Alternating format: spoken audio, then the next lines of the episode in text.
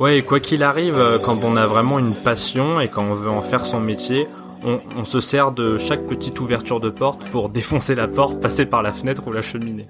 Ça, c'est vraiment euh, ce qui guide ma vie euh, encore en ce moment, c'est-à-dire, bah, je me sers d'une opportunité pour pour créer vraiment une chance, quoi.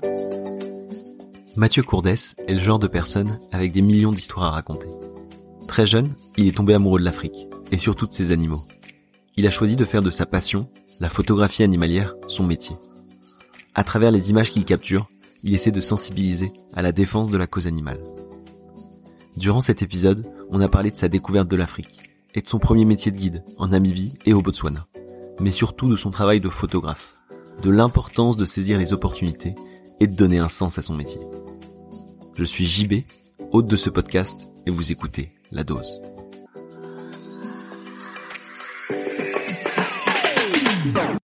Alors la première fois que j'ai tenu un appareil photo, je devais avoir 14 ans. Mais surtout, je me souviens la première fois où j'ai eu le déclic de la passion des voyages et de la passion de l'Afrique. Ouais. Euh, j'avais 8 ans. C'était mon premier voyage en Namibie. Euh, mes parents m'avaient emmené avec eux dans, dans leur voyage. Et euh, au premier safari, ça a vraiment été un choc. Euh, la tension de trouver les animaux, ne jamais savoir si on va trouver l'animal rare, euh, et puis euh, et puis voilà, être chez eux en fait. Jusqu'à présent, avant mes 8 ans, tous les animaux un peu exotiques, un peu sauvages que je voyais, c'était dans les eaux. Et puis là, pour la première fois, je voyais donc les animaux de tous les livres d'enfants que je lisais dans leur milieu naturel, dans leur maison. Et là, ça a vraiment été un choc. Euh, et puis voilà, les safaris et, tout le jeu du safari, la recherche, euh, le pistage, et puis on espère la découverte des animaux un peu rares, ce qu'on appelle les Big Five euh, dans les safaris, c'est-à-dire l'éléphant, le léopard, le lion, le buffle et le rhinocéros, qui sont les cinq animaux les plus durs à trouver. Et, et donc à chaque fois qu'on part dans un pays où il y a du safari, le but c'est de les trouver. Et pourquoi tes parents t'ont amené là? Est-ce que eux aussi étaient passionnés d'animaux? Alors ça s'est fait un peu par hasard. Euh, il se trouve que c'était le premier voyage que mes parents, euh, le premier gros voyage que mes parents s'offraient. Ouais. Donc ils ont décidé d'amener ma, ma sœur et moi dans, dans leur valise. Euh, et puis, euh, puis ils avaient pas trop conscience de ce que c'était que l'Afrique. Ils Ouais. avaient un ami qui bossait là-bas, qui vivait là-bas, donc ils se sont dit bon bah allons-y. Ok. Euh, et donc euh, on voilà, on est parti faire euh, faire nos safaris et et moi si tu veux déjà tout petit, euh, je jouais pas avec des Playmobil, je jouais pas avec euh, euh, Action Man, je Ouais. jouais avec des animaux en plastique. D'accord. Donc depuis que je suis tout petit, j'ai déjà un peu cette euh, cette passion euh, pour pour les animaux. Euh, donc oui, voilà, comme je te disais, là, les voir en vrai, ça a été un choc, un choc qui a poussé aussi mes parents parce que pour eux aussi, ça a été un virus Ouais. qu'ils ont attrapé, qui a poussé aussi mes parents à repartir ensuite chaque année dans un pays différent pour faire du safari, toujours en Afrique. Et donc plusieurs fois au Kenya, plusieurs fois en Tanzanie, beaucoup de fois en Afrique du Sud, on est reparti faire des safaris jusqu'au moment où à mes 19 ans, je faisais une école de commerce qui ne me plaisait pas. Ouais. Euh, et puis euh, je me suis dit bon bah qu'est-ce qui me plaît au final? l'Afrique et donc je suis parti tout seul euh, au Botswana euh, pour essayer de devenir euh, guide et dans un premier temps devenir traducteur puis guide mais bon tu me poseras des Ouais. questions sur ça. tu vas très très vite. Ouais. Moi, je voulais revenir un peu en avant. ouais. Qu'est-ce qui fait que, à la fin de tes études, tu pars, comme tu dis, dans une école de commerce qui te plaît pas? Pourquoi est-ce que tu te retrouves à faire ça? Alors à la base, moi je voulais être photographe. Comme je t'ai dit, à mes 14 ans, euh, j'avais demandé à Noël. euh, alors pour ceux qui connaissent un peu ce qu'on appelle un bridge, D'accord. euh, donc c'est pas euh, le petit appareil, c'est pas non plus le réflexe, c'est l'entre-deux quoi. ok. Et c'est sur un bridge, on commence à apprendre les réglages, euh, la vitesse, euh, l'ouverture, euh, la focale, Toutes les techniques. toutes les techniques de, de prise de vue. Et puis moi, je voulais vraiment m'acheter un, un réflexe, mais mon père voulait pas. Il me disait non, non, d'abord tu apprends les réglages et après tu pourras prendre un réflexe pour sortir du mode automatique, parce Ouais. que- pour devenir un photographe. D'accord. Et puis bah j'avais pas les sous pour m'acheter un réflexe, donc j'ai commencé à être euh, photographe euh, pour euh, les anniversaires de mes amis qui me donnaient un peu d'argent, puis après photographe en boîte de nuit. Euh, où je tenais mon, mon appareil bien en l'air pour éviter les verres de bière sur sur l'appareil. Et puis petit à petit, j'ai réussi à accumuler un peu d'argent et je me suis acheté un réflexe d'occasion mais très Ouais. bas de gamme. Et puis j'ai commencé à faire mes premières photos. C'est dur d'apprendre la photo? C'est en fait euh, c'est pas dur d'apprendre la photo, mais c'est dur de comprendre comment un appareil photo euh, fonctionne. Ouais. Euh, euh, par exemple, là, si on se posait et que je t'apprenais la photo, tu comprendrais très rapidement au bout d'une heure. Sauf que une semaine après, t'auras oublié euh, tout ce que je t'ai dit. Ouais. Le plus dur, c'est de se souvenir comment ça fonctionne et du coup de, de marcher avec la logique. Savoir que si t'augmentes trop ta vitesse, ça va être trop sombre. Savoir si que que si t'augmentes trop tes ISO, va y avoir du grain. euh, euh, que l'œil a, enfin que le cerveau a toujours tendance à trop zoomer, donc à utiliser une focale trop importante.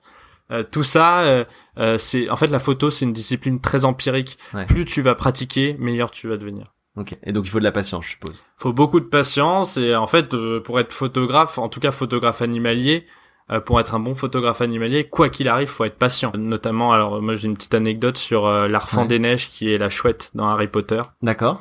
Euh, j'étais à Montréal, il faisait moins 35 degrés Ouais. et j'étais en affût avec euh, donc une, une sorte de couverture euh, pour apparaître pour un buisson, mais quand t'es en plein milieu de la neige, Ouais. bah voilà. Mais bon, le harfan se doute de rien. Et donc j'attendais cette chouette magnifique, cette chouette blanche en haut d'une grange.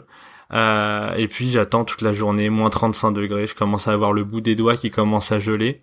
Le soleil commence à se coucher, donc là il y a des lumières magnifiques, mais il y avait toujours pas le harfan qui devait se poser à un endroit. En tout cas, on m'avait dit, il vient en général se poser quelques minutes dans la journée à cet endroit. Donc j'attends, j'attends, je commence à me les cailler, mais sévère, euh, mes Ouais. mes bouts de doigts gèlent. euh, euh, je- en fait, faut savoir que quand tes bouts de doigts gèlent, ça fait pas forcément mal, mais c'est quand ils dégèlent que ça fait super mal.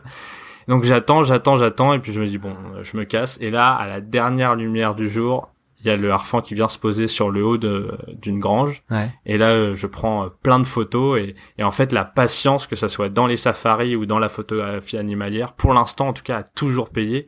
Et en fait, j'ai fait cette photo qui est loin d'être ma plus belle photo, mais qui est la photo qui raconte le plus de choses. Ouais. Parce que tu l'as attendue parce que elle, elle se mérite. Elle se mérite. Ouais, Elle se exactement. mérite la photo. Exactement.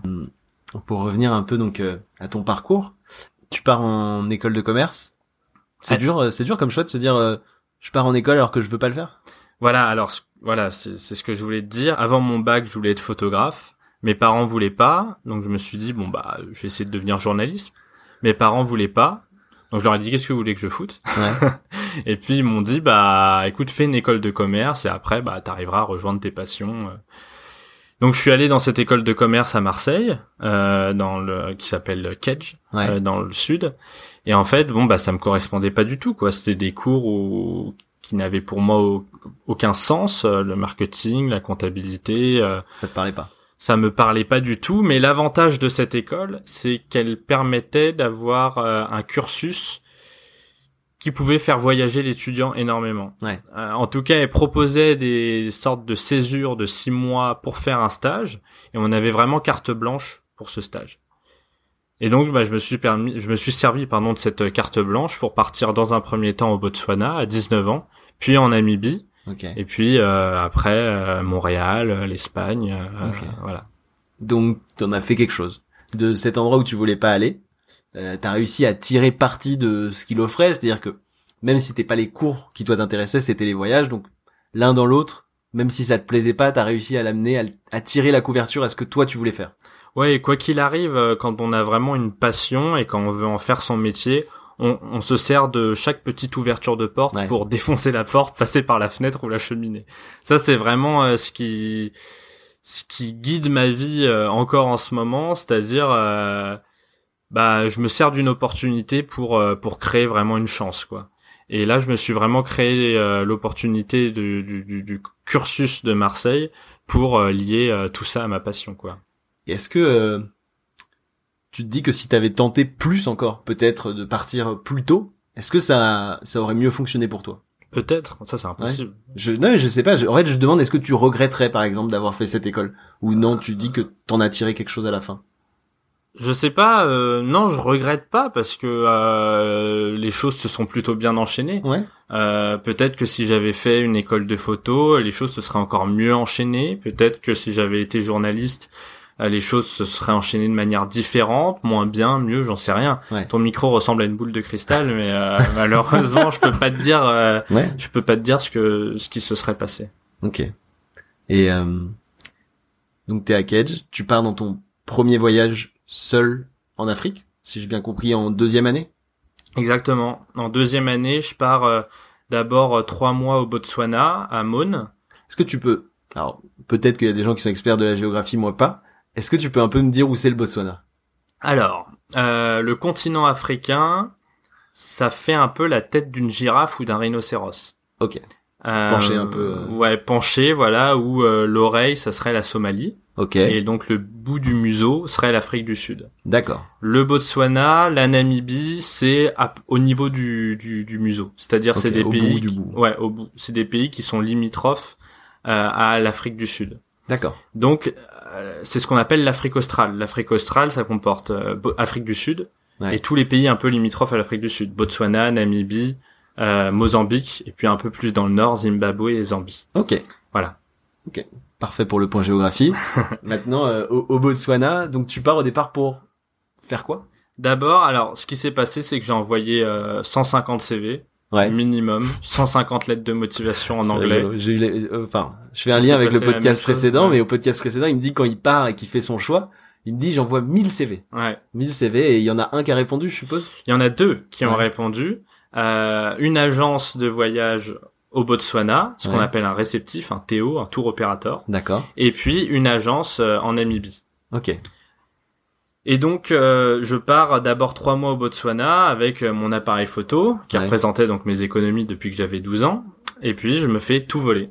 Trois jours après mon arrivée, je me fais tout voler, donc c'est-à-dire mon dur. sac, gros coup dur, mon sac avec euh, à l'intérieur mon appareil photo, mes médicaments contre le paludisme dans une région infectée par euh, par la malaria, Ouais. euh, et puis plein de, enfin mes passeports, Ouais. euh, enfin mon passeport et mes papiers, euh, mes billets de retour. Bon ça c'était toujours possible d'imprimer, mais bon trouver une imprimante Ouais. au fin fond du Botswana c'est pas toujours évident. Euh, et puis donc mon appareil photo, euh, donc euh, je suis dévasté quoi.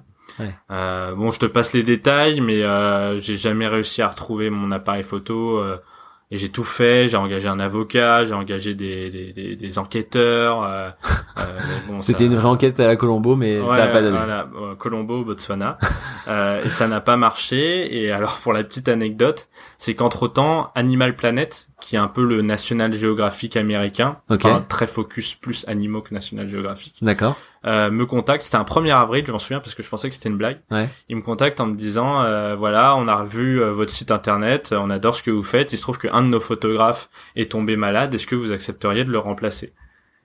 Et bah je pouvais pas parce que j'avais plus de matériel photo. Donc euh, Tu leur as répondu ça? Bah oui, je pouvais pas leur Ouais. mentir parce que à la limite si ça avait été à Paris. Bon bah j'aurais appelé Ouais. ma banque, euh, j'aurais dit euh, s'il vous plaît donnez-moi 1500, 2000 euros pour que je me rachète un appareil photo. Mais là le problème c'est qu'il y avait rien à moins de 1500 km à Johannesburg.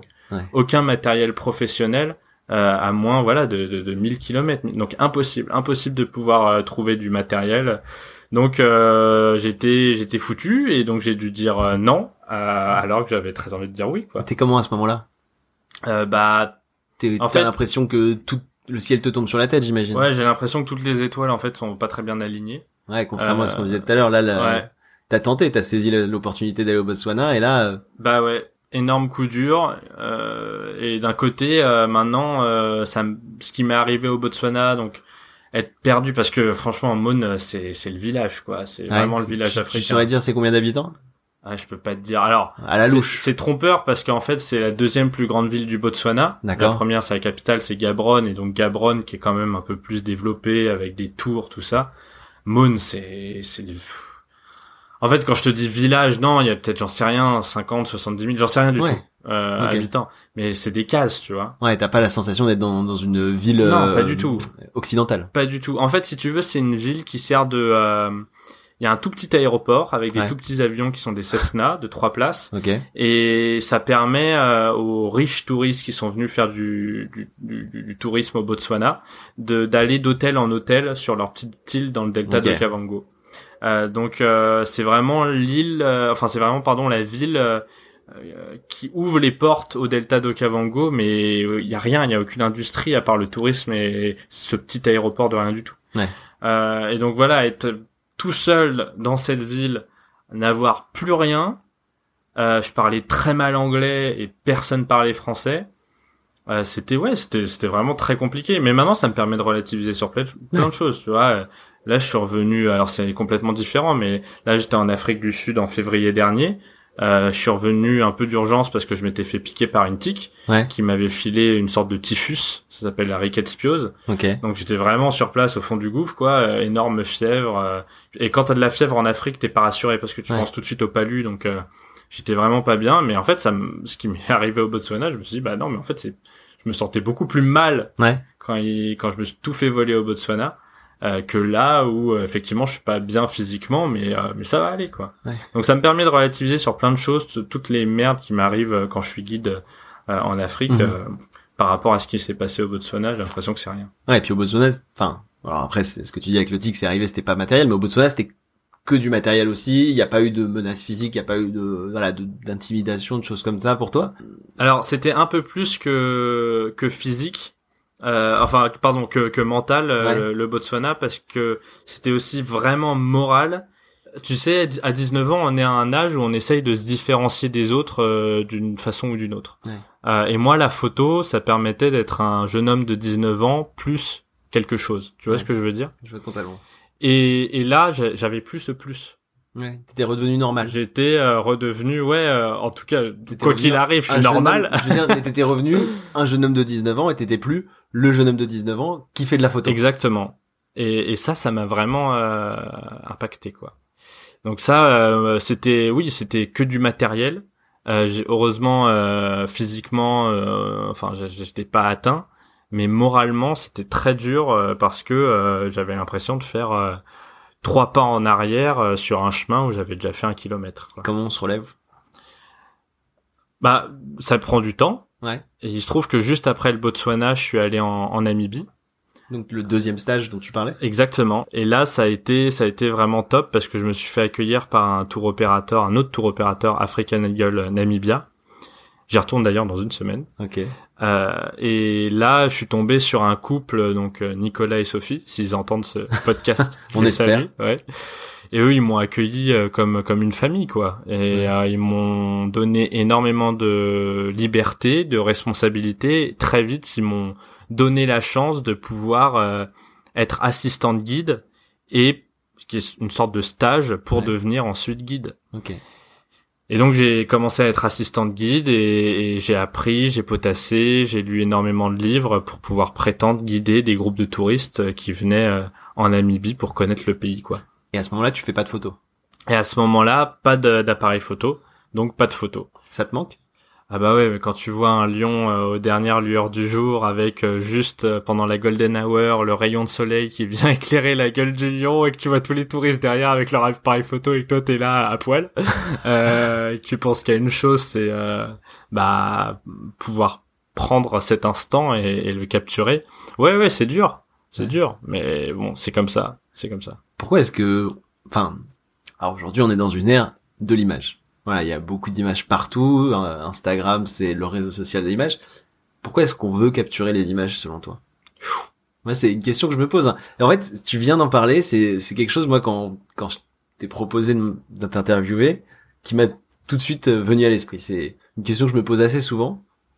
Il y a dix ans, c'était impossible d'avoir accès à autant d'images, tout ne serait-ce que parce que Internet euh, était pas aussi puissant qu'il y avait pas aussi dans de débit, tu pouvais pas accéder à l'image. Maintenant, on a limite, c'est un avis personnel, trop d'images.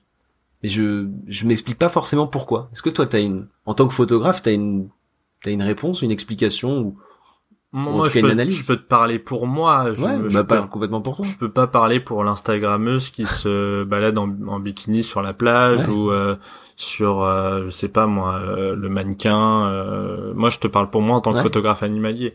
Moi, ce qui me plaît dans la photographie animalière et plus précisément en Afrique, Ouais. c'est de montrer l'ambiance, l'atmosphère et surtout cette lumière que tu retrouves nulle part ailleurs.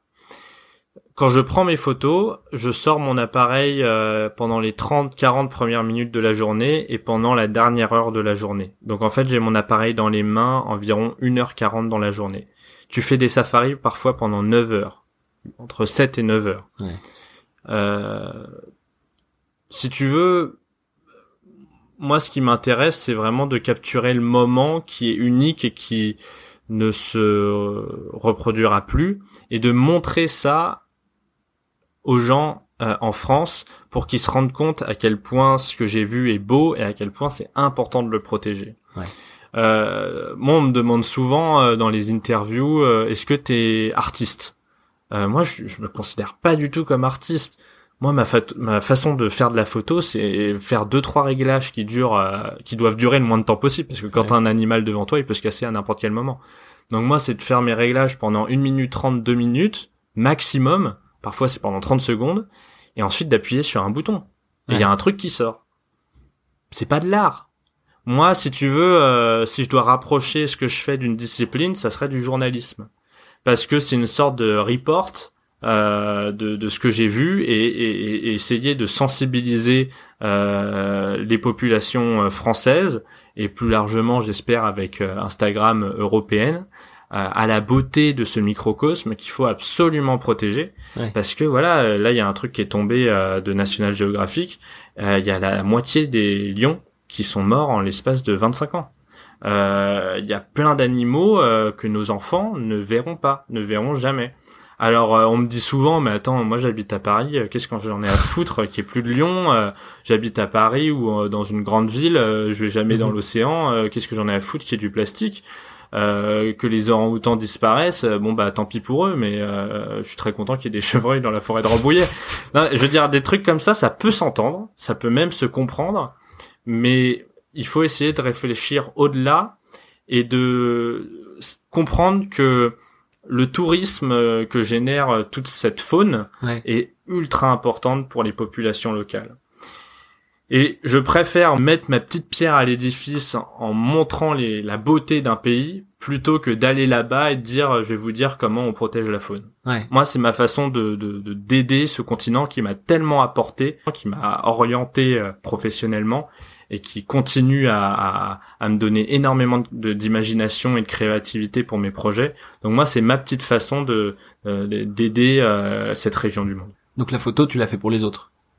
Non, je la fais aussi. euh, ce serait, ce serait ultra, ultra démago de dire oui, absolument. euh, tout ce que je fais, c'est, c'est pour l'Afrique. Non, à un moment, il y a une réalité aussi euh, euh, professionnelle. Ouais. Euh, mais si je peux combiner les deux, bah, c'est top, quoi. Bien sûr. Donc j'essaye de, de, de combiner les deux. Je prends énormément de plaisir à prendre de la photo, Ouais. à prendre pardon, à prendre des photos. Euh, je prends énormément de plaisir encore à chercher le léopard, à chercher notamment deux espèces de mammifères que j'ai jamais vues en Afrique, qui est le pangolin et l'oryctérope.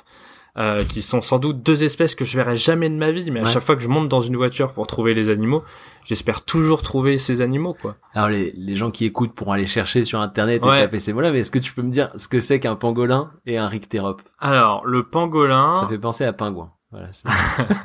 Non, pas. Alors le, le pangolin, c'est un. Donc déjà, c'est deux animaux nocturnes. D'accord. Ce sont deux fourmiliers. Ok. Euh, et ce... alors le pangolin, c'est un énorme lézard avec une énorme carapace. Ouais. Euh, et d'ailleurs qui se met en boule une- à chaque fois qu'il est attaqué ou qu'il qu'il se sent menacé.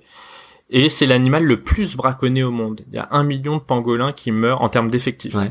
Il y a plus d'un million de pangolins qui meurent euh, chaque année pour la viande et pour les écailles euh, sur le marché asiatique.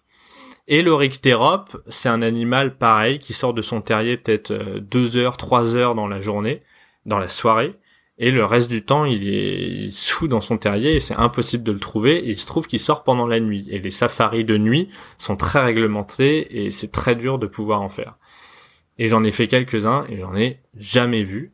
Et je pense, j'espère pas, mais je pense que je n'en verrai jamais. Et, et je- ça me permet de toujours avoir la flamme Ouais. de, de- de le trouver un jour. C'est génial, c'est c'est- comme le Yeti, j'espère un jour trouver le Yeti. non, mais ça fait partie de ces trucs-là où, voilà, j'ai vu des, des scènes exceptionnelles que je verrai plus jamais dans ma vie. Et ça serait, ça serait génial un jour que je trouve euh, le pangolin ou le rictérope. T'as t'as toujours, t'as toujours une quête. Ouais, exactement. Toujours la quête, pister, traquer, chercher les traces, euh, euh, voir les, les, les différentes euh, les différents éléments d'un passage d'une espèce. C'est c'est quelque chose de passionnant et qu'on apprend quand on est guide. Ok. Eh bah, parlons-en. Ouais. Quand on est guide, comment est-ce qu'on devient guide? Alors c'est énormément de, de travail de de travail théorique. Ouais. Donc euh, lire des livres, Euh, c'est vraiment un travail d'étudiant, quoi. Est-ce qu'il y a des livres références dans le domaine euh, du guide ou Oui, oui, il y en a, notamment les oiseaux. euh, Enfin, je peux, peux te dire, mais ça va parler à personne. Les- Disant un ou deux, si comme ça, si jamais il y a des gens qui, si jamais tu éveilles des passions. Bah, la référence du bouquin pour les oiseaux, ça s'appelle le Sassol. S-A-S-O-L, et ça répertorie les 450 espèces d'oiseaux d'Afrique australe. Ok. Et un guide doit connaître toutes les familles euh, des, des- des oiseaux. D'accord. Euh, alors, ou bien tu fais l'impasse parce que ça te passionne pas. Ouais. Euh, moi, au départ, je faisais l'impasse, et puis j'ai commencé à apprendre le truc, et en fait, c'est passionnant. Euh, après, là, je parle des oiseaux, mais il y a aussi la géologie, euh, les étoiles, les planètes, euh, il y a forcément la faune, il y a l'histoire du pays, l'histoire des populations. Il y a des trucs passionnants sur la Namibie, euh, sur les guerres entre les ethnies, euh, la colonisation, euh, savoir comment ça s'est passé, pourquoi ce pays a réagi comme ça, pourquoi euh, les Allemands ont décidé de venir en Namibie, euh, euh, pourquoi l'Afrique du Sud a décidé de prendre la Namibie comme protectorat. Enfin, c'est c'est vraiment passionnant, vraiment. Et en fait, bah, dès que t'es passionné, bah, t'apprends beaucoup plus vite et, et, et tu peux prétendre à être guide beaucoup plus facilement Ok. et beaucoup plus rapidement. Donc il y a la partie théorique et ensuite il y a la pratique. Donc les premières fois, c'était en Namibie en tant que assistant guide, c'est ça. Ensuite, t'as continué, t'as été d'autre part, je je suppose peut-être avec d'autres stages euh, d'abord dans ton école? Euh, non, ensuite, bah, à la fin de ce premier stage qui aura duré six mois, donc trois mois Botswana, trois Ouais. mois Namibie, effectivement, j'ai terminé ce stage en étant assistant guide euh, en Namibie. D'accord. Et puis, à l'année qui suivait, euh, j'appelle euh, mon patron euh, et je lui dis, est-ce que je peux guider? Et il me dit, ok, banco. Et donc, à 20 ans, j'étais le guide le plus jeune d'Afrique australe D'accord. euh, à guider un groupe de touristes de Français euh, partout en Namibie. Et en fait, pourquoi je dis le plus jeune? Parce que la loi, c'est 21 ans. D'accord. Et donc, euh, on l'a fait un peu à l'africaine. T'étais un, un a- peu illégal. Ouais, ouais, un peu. Un peu. Ok. Voilà. Et, et, euh, c'est une joie euh, la première fois que tu guides? C'est Ouais, c'est énormément de responsabilités. Déjà, euh, les touristes qui arrivent, euh, ils se disent je- putain, mais on nous a refilé le stagiaire. Parce que tu les accueilles à l'aéroport, les premières questions c'est euh, mais euh, c'est vous là qui allez nous guider ou vous nous amenez vers le guide et tout Non, non, c'est moi. Alors évidemment, je ne donnais pas mon âge. Ouais. Chacun euh, me donnait euh, l'âge qu'il voulait. Euh, et puis euh, ouais, bah c'est c'est une énorme responsabilité parce que s'il y a un problème, une attaque d'un animal, une morsure de serpent, bah la responsabilité est- est sur toi. Ouais. Euh, mais bon, faut pas y penser, sinon tu le fais pas. Mhm.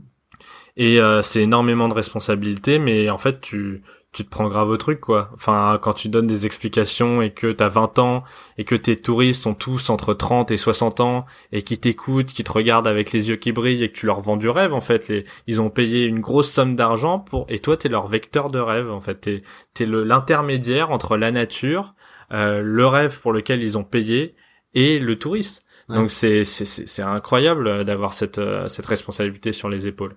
Et là, si j'y retourne en Namibie dans dans une semaine, c'est pas forcément euh, pour euh, pour le plaisir de guider, enfin pour le plaisir de de retrouver euh, les paysages parce que je les connais les paysages. Bon, ils sont magnifiques, ça va me faire plaisir de les revoir, mais c'est vraiment pour retrouver cette sensation, raconter des histoires, euh, euh, voir dans le regard du, du guest euh, que bah, t'es en train de, de le faire rêver.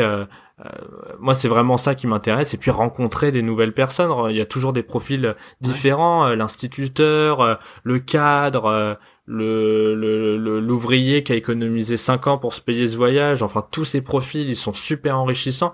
Quand, surtout quand t'es un gosse de, de 20 ans et que ta référence depuis que t'es euh, depuis que t'as 5 ans, 6 ans, en adulte, c'est tes parents et tes instituteurs. Ouais. Et là, découvrir tous ces profils complètement différents, des gens euh, très sympathiques et des chieurs, Ouais. euh, bah, c'est super intéressant. Ça te fait grandir euh, vraiment rapidement.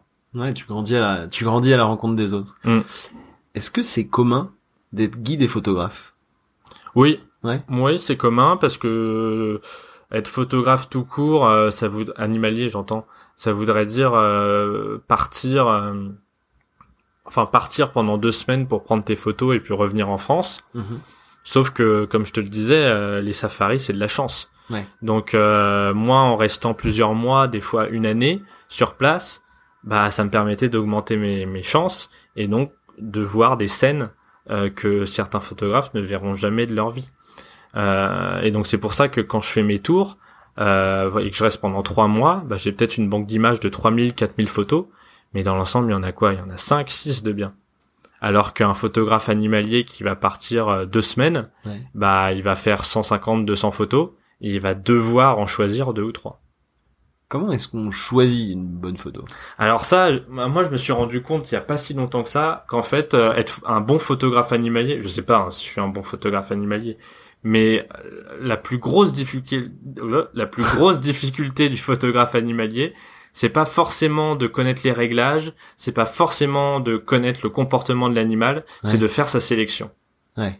Et ça, euh, bah ça, tu sais le faire ou tu sais pas le faire. Et moi, j'ai énormément à apprendre euh, là-dessus. Parce que encore aujourd'hui, quand je regarde euh, ma, ma banque de 3000 images de mon voyage euh, en Namibie euh, 2016, eh ben, je me dis ah mais celle-ci en fait, elle a un potentiel incroyable et je l'avais loupé. Ouais. Donc ça, c'est super dur. C'est vraiment quelque chose, je pense, qui s'apprend aussi avec le temps. Ouais, parce que t'as une tellement grosse banque d'images et si tu dis qu'à la fin t'en as 5, Mhm. c'est énorme. Ouais. Surtout en plus, alors je suppose, hein, mais euh, t'as un regard extrêmement critique sur tes photos. Généralement quand c'est toi qui les as prises, donc ça devient encore plus dur d'en choisir, de, de choisir la bonne, parce que Mm. t'as envie de montrer au public. Je suppose aux gens la, la, la plus belle photo, la photo que tu vas exposer, que tu vas agrandir.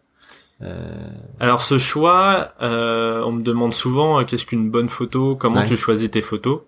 Euh, je pense que c'est ce que tu voulais me demander. Et, euh, en fait, moi je me base sur deux citations de grands photographes. Euh, le premier c'est Ansel Adams, qui Ouais. est un photo, je sais pas si tu connais, qui est un photographe américain qui fait du noir et blanc, mais de nature beaucoup. D'accord. Et lui, selon lui, voilà une une belle photo devait provoquer une émotion. Ok. Donc par exemple, ça peut être euh, ben, un super lion, ou ça peut être euh, tout simplement euh, une hyène en train de bouffer une carcasse. Ça Ouais. te provoque du dégoût, de la peur, mais ça te provoque une émotion. Donc la photo est réussie. Donc ça c'est mon premier critère, mon premier facteur pour choisir une belle photo. Le deuxième facteur, c'est Steve Bloom, qui est pour moi le plus grand photographe animalier de tous les temps. Ouais. Euh, selon lui, euh, une photo doit raconter une histoire.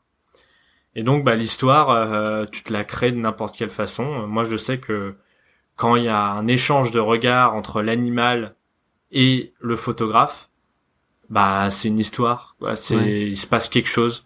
Et donc, souvent, mes photos, ce sont quand même euh, des regards entre l'animal que j'ai eu en face de moi, qui a- c'est un regard qui a duré une fraction de seconde, mais l'intensité que, que nous donnent les animaux, l'intensité du regard que nous donnent les animaux, ça fait souvent des, des photos incroyables. Et, et mon plus gros choc euh, d'expédition de photos animalières, Ouais. c'est à Sumatra avec les orang-outans. Ok. Bon, on avance. C'est quoi euh, Sumatra avec les orang-outans? Comment tu comment tu arrives là-bas?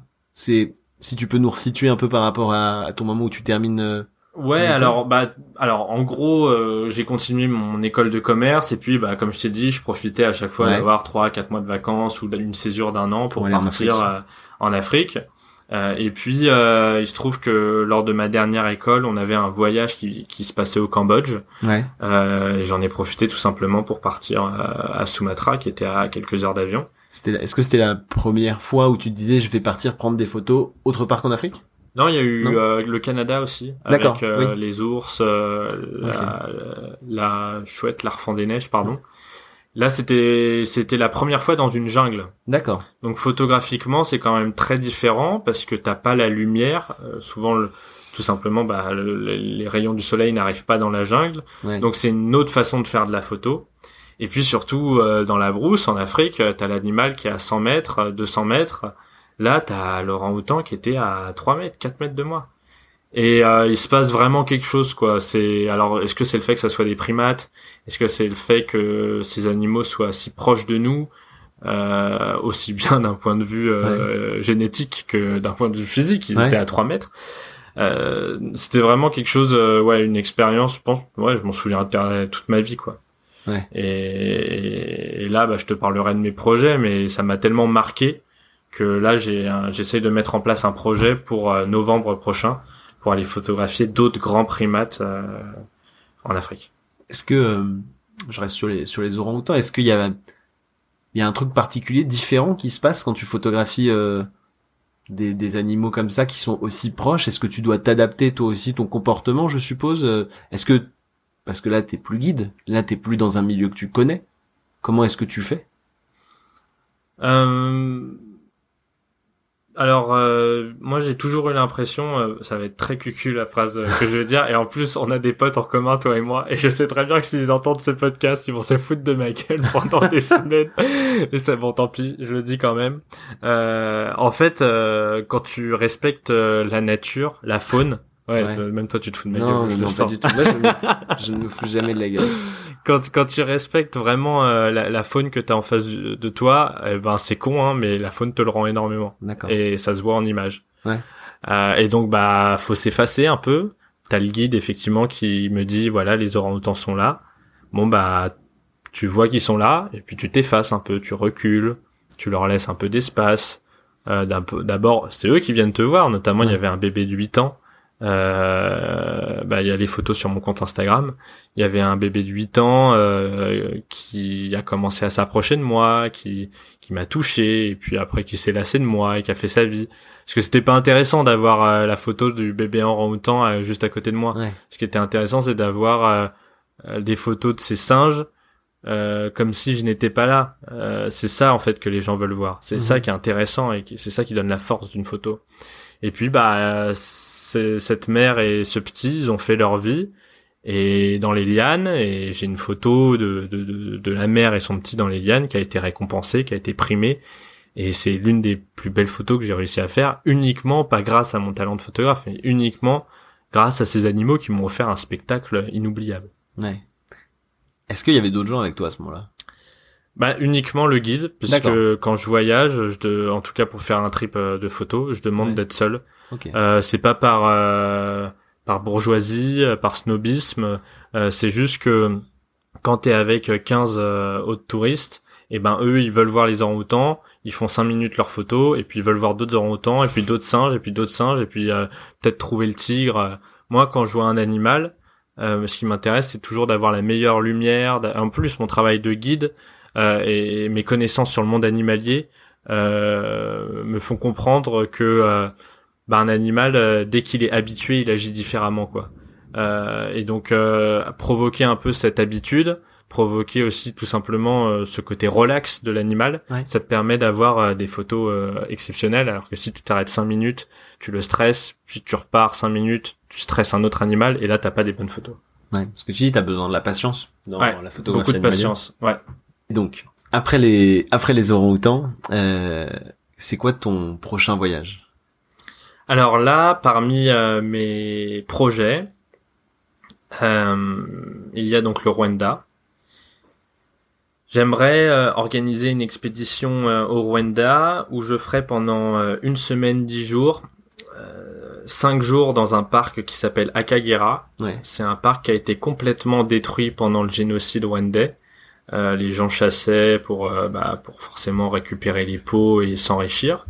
Euh, donc il y, avait plus de lions, il y avait très peu d'éléphants, euh, euh, très peu de rhinocéros. Et en fait, ce parc est en train de revivre grâce notamment aux zoos en Europe qui sont en train de donner leurs bêtes à ces parcs. tu vois, sur les zoos, on dit plein de conneries. N'empêche que certains zoos font vraiment le taf en termes de conservation animale. Voilà parenthèse fermée. Et puis euh, cinq autres jours dans le parc euh, de volcans euh, au Rwanda toujours pour aller photographier donc les gorilles. il paraît que là c'est une expérience hallucinante et, profiter pour faire des interviews des gardes et notamment des, des brigades anti-braconnage qui vouent leur vie vraiment à la protection de ces grands primates puisque chaque année il y a au moins trois, quatre guides dans ce parc-là qui se font tuer par par des braconniers. Donc euh, partir là, faire mes photos, interviewer les, les protecteurs de la faune, euh, et ensuite aller dans une école au Rwanda, euh, à Azaza, qui est dans la deuxième plus grande ville du Rwanda, qui est censée être la meilleure école du pays. Aller dans cette école et sensibiliser donc les, les, les jeunes, les populations locales, à l'importance de la protection de ces espèces en voie de disparition. Euh, les lions dans le parc d'Akagera qui ont été réintroduits, les rhinocéros noirs qui ont été réintroduits, et puis leur, leur mine d'or, quoi, les gorilles. Les gorilles, les chimpanzés qui sont euh, des animaux qui font venir en fait énormément de touristes. Euh, faut savoir que le, le prix d'entrée de parc pour aller photographier les gorilles au Rwanda, c'est 1500 dollars US. Euh, alors beaucoup de gens s'offusquent, mais non, c'est très bien en fait qu'ils fassent ça. Parce que s'ils font ça, c'est parce qu'il y a suffisamment de gens qui sont prêts à se payer ce prix-là pour photographier les gorilles. Et moi le premier, hein, je serais prêt à mettre ce prix-là pour photographier les gorilles. Et puis ça limite énormément le nombre de touristes, et donc ça limite quand même euh, le dérangement qu'on peut provoquer sur ces animaux. Donc euh, moi je trouve que c'est une excellente décision qu'il le fasse grimper à 2000 dollars si euh, si ça peut aider à ramener énormément d'argent dans les caisses du Rwanda euh, et puis si ça peut surtout euh, parce que l'argent dans un système vertueux il est bien réparti. Il est réparti dans le salaire des brigades anti-braconnage. Il est réparti euh, pourquoi pas dans la protection je sais pas moi de certaines fleurs ou certaines plantes qui permettent l'alimentation des, des, des, primates et de toute la faune en fait dans cette jungle. Donc vraiment voilà il faut que cet argent soit bien utilisé. Je fais peut-être naïvement confiance au gouvernement rwandais qui est en tout cas bien meilleur que celui qui a été les dernières années et qui utilise, euh, je crois, en tout cas pour qui le tourisme euh, est, euh, est vraiment un, un, facteur très très important pour le développement du pays. Ok. Et c'est quand ce voyage tu pourrais le faire? J'aimerais le faire en novembre. Et donc là, ah je suis à la recherche de financement. Euh, pour pour le financer. Donc si certaines personnes écoutent ce podcast et veulent m'aider pour le financement euh, bah, notamment des entrées de parc. Euh, je suis plus que preneur et puis évidemment il y aura plein de contreparties. Euh, mais bon, ça, voilà. Si vous m'entendez, mettez-vous en contact avec moi. et, tu vas lancer un projet, un crowdfunding, quelque chose comme ça ou... Je pense au crowdfunding. Il y a aussi plusieurs mécènes euh, qui me suivent, qui aiment mon travail. D'accord. Euh, il y a aussi d'autres projets en, qui pourraient être liés à cette expédition, notamment un projet d'exposition euh, multisensorielle euh, dans des endroits bien spécifiques euh, de, de, France. Et donc les directeurs de ces endroits bien spécifiques, malheureusement je peux pas trop en dire, donc c'est pour ça que je dis que je dis endroits spécifiques, seraient prêts potentiellement à, à, mettre une partie de leur argent dans l'expédition. Donc tout ça c'est des discussions, mais c'est vraiment passionnant de le faire. Et puis vraiment pouvoir euh, directement parler aux populations locales euh, et de leur dire, et surtout aux jeunes, et de leur dire, euh, franchement, mais, mais sauvez ces animaux, quoi. Enfin, protégez-les parce que ils vont vous permettre de gagner énormément d'argent. Enfin, à un moment, faut être cru, tu vois. Faut, faut, faut, le dire. C'est, c'est, c'est votre trésor, quoi. Enfin, c'est l'un de vos nombreux trésors. Donc, votre patrimoine environnemental, il faut vraiment le conserver. Et là, j'aurais mes expositions, mes conférences, c'est super cool, euh, voilà, de, de, de, pouvoir montrer aux gens en France ce que j'ai photographié. Mais là, avoir cet impact-là directement dans le pays, c'est c'est génial. Ok. C'est quelque chose que tu veux poursuivre euh, par la suite, euh, essayer de là, sensibiliser au plus les populations locales également? Ouais, toujours avec cette distance de, de blanc européen, tu vois. Euh, Parce que c'est pas facile non plus. Ouais. Et puis j'ai pas envie. Enfin, je veux dire moi, je, j'ai vécu en Afrique, en tout cas en Afrique australe. Euh, les locaux euh, ont vraiment conscience de l'importance de la protection de l'environnement. Ils sont au courant. Euh, j'ai pas envie qu'un blanc, euh, enfin, je me mets à leur place et surtout par rapport au passif historique. j'ai pas envie qu'un blanc vienne en plus ajouter son grain de sel. Quoi. Là, il se trouve qu'il y a un projet avec une école qui suit mon travail et, et notamment une, une, collègue qui va faire du bénévolat dans cette école. Bon, il se trouve que ça peut se faire. Ouais, c'est pas c'est pas une envie à long terme de dire que tu veux sensibiliser. Tu te dis que c'est pas ton rôle non plus. Non. Sensibiliser les Français à ça avec plaisir parce que il y a vraiment besoin d'éveiller les consciences euh, sur la disparition de certaines espèces emblématiques de la planète. Euh, en revanche, euh, sensibiliser les populations locales, il y a déjà énormément d'associations locales qui le font et qui le font très bien. Euh, voilà, c'est c'est pas à moi de le faire. Je sur ton voyage, à un moment, tu parles de rencontrer les, gardes et les interviewer. Je suppose qu'il va y avoir euh, de la photographie autour de ça. Est-ce que tu photographiais des, personnes? Est-ce que c'est quelque chose qui te plaît aussi? Ou non, pour toi, c'est pas ton métier? Alors euh, je l'ai fait parce que quand t'es guide en fait en Namibie, l'animalier représente que 20-30% de ton voyage. Le reste c'est beaucoup de rencontres avec euh, avec les populations locales. Euh, c'est, je fais toujours en sorte euh, avec mes guests de choisir des, des, des, des, des villages qui sont euh, pas fake, parce qu'il y a certains villages qui se mettent à côté des grandes villes. Euh, et là, bah, tu rencontres les personnes et juste après, t'achètes leur, leur, leur, leur souvenir. C'est, c'est c'est du c'est du business. Ouais, ça m'intéresse pas trop. Après, moi, ce que je fais, par exemple, pour les pour les Imba, qui sont euh, l'une des, des, des, des, ethnies emblématiques de de la Namibie du nord-ouest, à côté d'Opuo, à la frontière angolaise. Euh, moi, ce que je fais en général, c'est que j'arrive avec mon groupe de touristes, je vais voir le chef du village, je lui dis voilà, on aimerait euh, avec ces touristes euh, apprendre un peu vos coutumes, on a ramené du maïs, on a ramené du charbon, on a ramené du tabac, si ça vous intéresse, voilà, en échange euh, d'une petite visite de votre part où vous nous présentez vos coutumes, bah on vous laisse ça et puis ça fera plaisir à tout le monde. Ouais. Des fois ils acceptent. Des fois, bah, l'année l'année dernière, par exemple, euh, un des chefs du village m'a dit non parce qu'ils étaient en deuil et parce que c'était pas du tout le moment de le faire. Et puis, bah, s'ils disent non, bah, les touristes comprennent très bien en général. Et puis, on va dans un autre village. On marche un peu plus et puis on va dans un autre village. moi, c'est, c'est voilà, moi, c'est ma façon de, de faire du, de, rencontrer les de rencontrer les populations locales. Et, et pardon, pour revenir à ta question sur les portraits, pendant ces moments-là, effectivement, je, je fais des, des, photos de portraits. Ouais. Euh, J'aime beaucoup, même si je suis beaucoup moins à l'aise à demander euh, aux, aux, gens, De, de, poser. Euh, ça, ça me gêne toujours un peu. Alors les enfants, c'est top. Parce que ce que tu fais en fait, c'est qu'après tu leur montres les photos et ils sont vraiment euh, saucés quoi, ils adorent. Euh, par contre, effectivement, euh, j'ai très rarement des, des portraits de, de, de, femmes ou, d'hommes euh, namibiens euh, comme le fait Steve McCurry en, en, face à face avec le regard qui croise l'objectif. Ça j'aime pas trop. Ça. Mais j'en fais. Les gens me disent très gentiment que euh, mais que voilà que mon travail de photographe de portrait est très bon. Moi je me trouve beaucoup moins bon en portrait qu'en photographie animalière. Euh, mais voilà, pendant mes expositions, très souvent, j'expose je, quelques portraits. Ok. Voilà. D'accord. Donc c'est un, c'est quelque chose qui aujourd'hui euh, t'intéresse, mais tu te sens pas forcément encore à l'aise pour le faire. En fait, je serais très à l'aise pour le faire s'il y a un but derrière. Tu vois, par exemple, l'expédition au Rwanda, effectivement, photographier les, les, les brigades ou les groupes de, de, de, de, militaires anti-braconnage, euh, ça et, faire un texte ensuite euh, après et euh, montrer leur travail, ça c'est un truc qui me plairait énormément. En fait, t'as pas envie du beau pour le beau.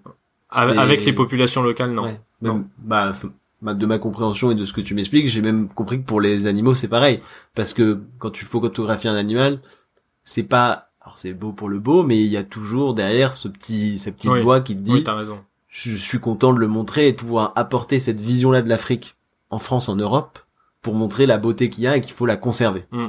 Oui, c'est ça. Oui, oui, t'as raison. Euh, euh, finalement, euh, oui, même pour l'animalier, en fait, c'est pas le beau pour le beau, c'est le beau pour une raison, quoi. Est-ce que on s'améliore en photo tout le temps? Ouais, tout le temps, tout le temps, tout le temps. moi, j'ai encore énormément de choses à apprendre sur la photo.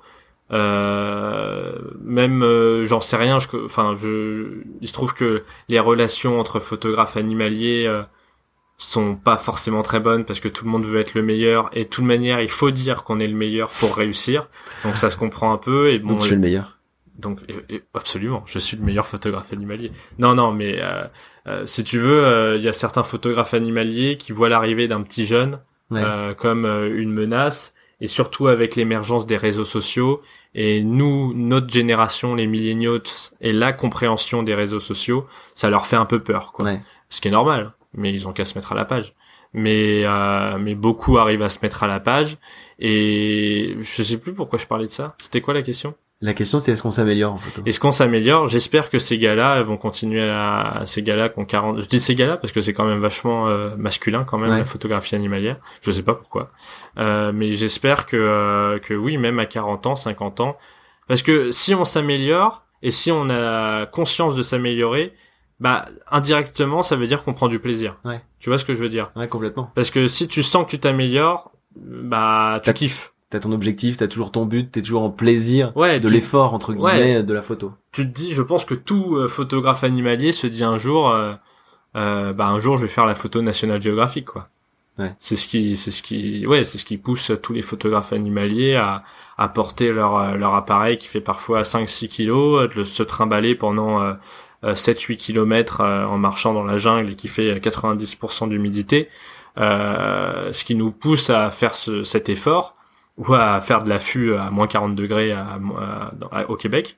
Ce qui nous pose cet effort, c'est un jour de faire la photo qui va euh, émerveiller euh, le monde entier. Ça existe euh, la photo parfaite? Ouais, ouais, ouais, La photo parfaite, je sais pas, mais en tout cas des photos qui ont qui ont changé les, les choses. dans l'animalier, je pourrais t'en citer, mais ça va pas forcément te parler.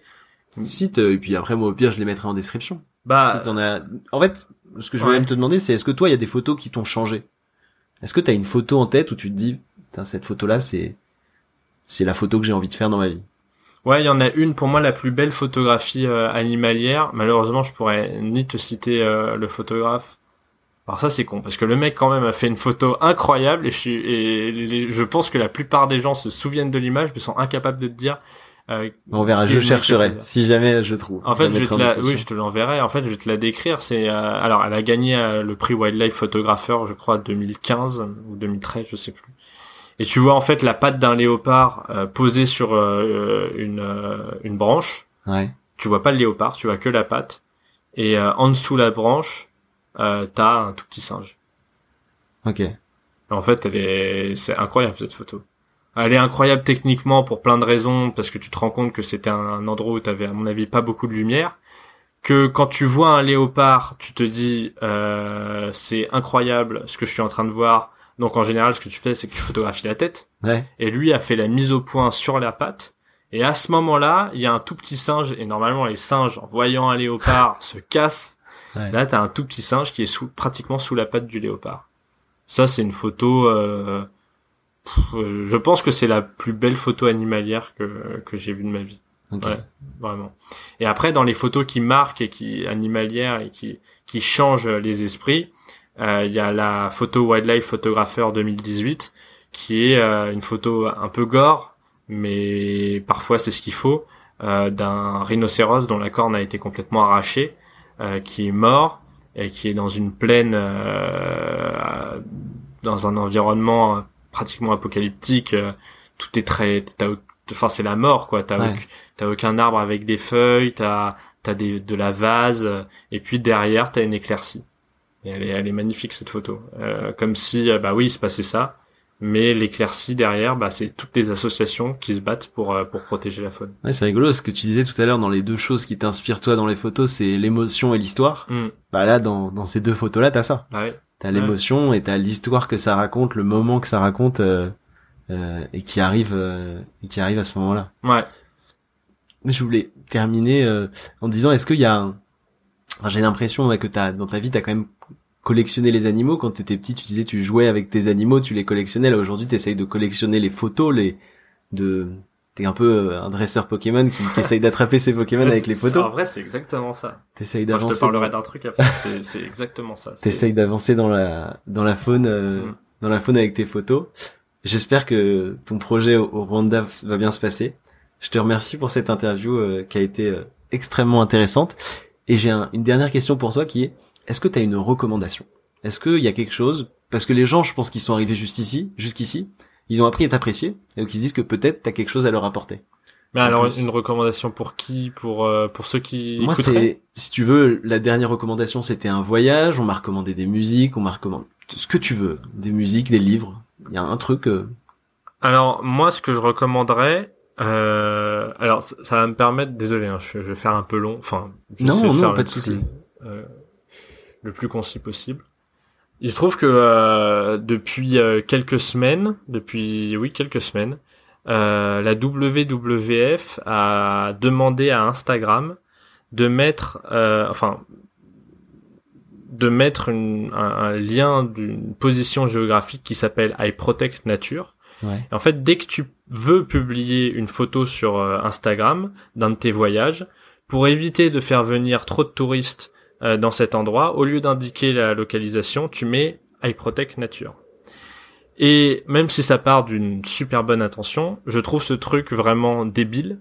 Et à mon avis, fait par euh, des mecs qui sont derrière un bureau et qui ont jamais voyagé de leur vie. Euh, je me trompe peut-être, hein, mais euh, je vais expliquer pourquoi c'est débile. Parce que moi, dans les pays que je connais, dans lesquels j'ai guidé et dans lesquels j'ai vécu, comme le Botswana, la Namibie, euh, le tourisme est le deuxième apport euh, économique du pays. en général après les mines, et fait vivre parfois 20%, voire 30% de la population locale, le tourisme. Donc, tout ce qui pourra aider une photo Instagram, une revue dans un magazine, tout ce qui pourra aider et inciter les gens à venir visiter ce pays Ouais. est bon à prendre. Et après, ça sera le pays et le gouvernement sur place à gérer ça, à gérer euh, bah, les, les, les populations pour pas détériorer le pays. Et en fait, croire que les gouvernements sont pas capables de faire ça, bah, je trouve que c'est ultra présomptueux, quoi. Ouais. Euh, il faut, moi, donc la recommandation pour moi, c'est euh, Mettez Euh, l'endroit où vous allez. Non, non, faites, faites comme vous le sentez, effectivement, parce que moi, je, je pense ça, mais euh, mais encore une fois, ça part d'une bonne Mm. intention et je vois tout à fait ce qu'il voulait faire. Ouais. Euh, non, moi, ce que je peux vous conseiller, euh, et je sais que c'est des destinations qui coûtent cher parce que c'est des billets d'avion qui coûtent très cher et souvent des des, des, des, des, entrées de parc qui coûtent cher. Mais si vous avez envie d'aller dans cette région du monde, eh ben forcez-vous à économiser un tout petit peu euh, pour partir parce que euh, cet argent, euh, croyez-moi, il va être bien utilisé. Euh, les agences de tourisme sur place qui n'appartiennent pas toujours hein, aux, Namibiens, aux Botswanais, mais euh, sont suffisamment taxés pour que euh, l'argent aille euh, dans les bons endroits, dans les bonnes réserves, euh, et puis euh, pour protéger tout simplement euh, les, les, les populations animales et les animaux euh, menacés. Donc moi, tout ce que je peux vous recommander, c'est d'attraper comme moi depuis que j'ai 8 ans le virus de l'Afrique, euh, pour pour pour être concerné et être éveillé euh, à la disparition de certaines espèces. Et donc Namibie ou Botswana? Bah essayez la Namibie parce que le Botswana, il y a rien à moins de 500 dollars US la nuit, donc euh, je vous conseille plutôt la Namibie euh, pour commencer. Euh, ou même Kenya, Tanzanie, euh, Sumatra. euh, moi, je, voilà, moi je connais très bien l'Afrique australe, mais partez et allez dans les endroits un peu sauvages de la planète euh, plutôt que euh, en Thaïlande faire les bars euh, à côté des plages. Parfait. voilà. Bah merci Mathieu, c'est une super conclusion. Je et- termine quand même sur les bars en Thaïlande. J'aimerais terminer sur les animaux menacés, quoi. Merde. Ouais, c'est pas grave. Le podcast se terminera comme ça et Très puis bien. euh, et puis on en fera peut-être un deuxième un jour euh, pour parler de ton projet. Merci beaucoup. Merci Mathieu. Salut. Salut. Au revoir à tous. Merci d'avoir écouté le quatrième épisode de La Dose. Si vous êtes encore en train d'écouter, c'est sûrement que vous avez aimé. Si vous voulez me soutenir et avoir plus d'invités comme Mathieu, plusieurs solutions. Vous pouvez laisser 5 étoiles sur Apple Podcast ou toute autre plateforme de podcast. Vous pouvez les liker et suivre la page Facebook, Instagram, Twitter de l'émission. Et vous pouvez surtout partager ce podcast à tous vos amis, familles et collègues. La dose est disponible sur toutes les plateformes imaginables. Apple Podcast, Spotify, Deezer. Et vous pouvez suivre toute l'actualité sur les réseaux. À très bientôt.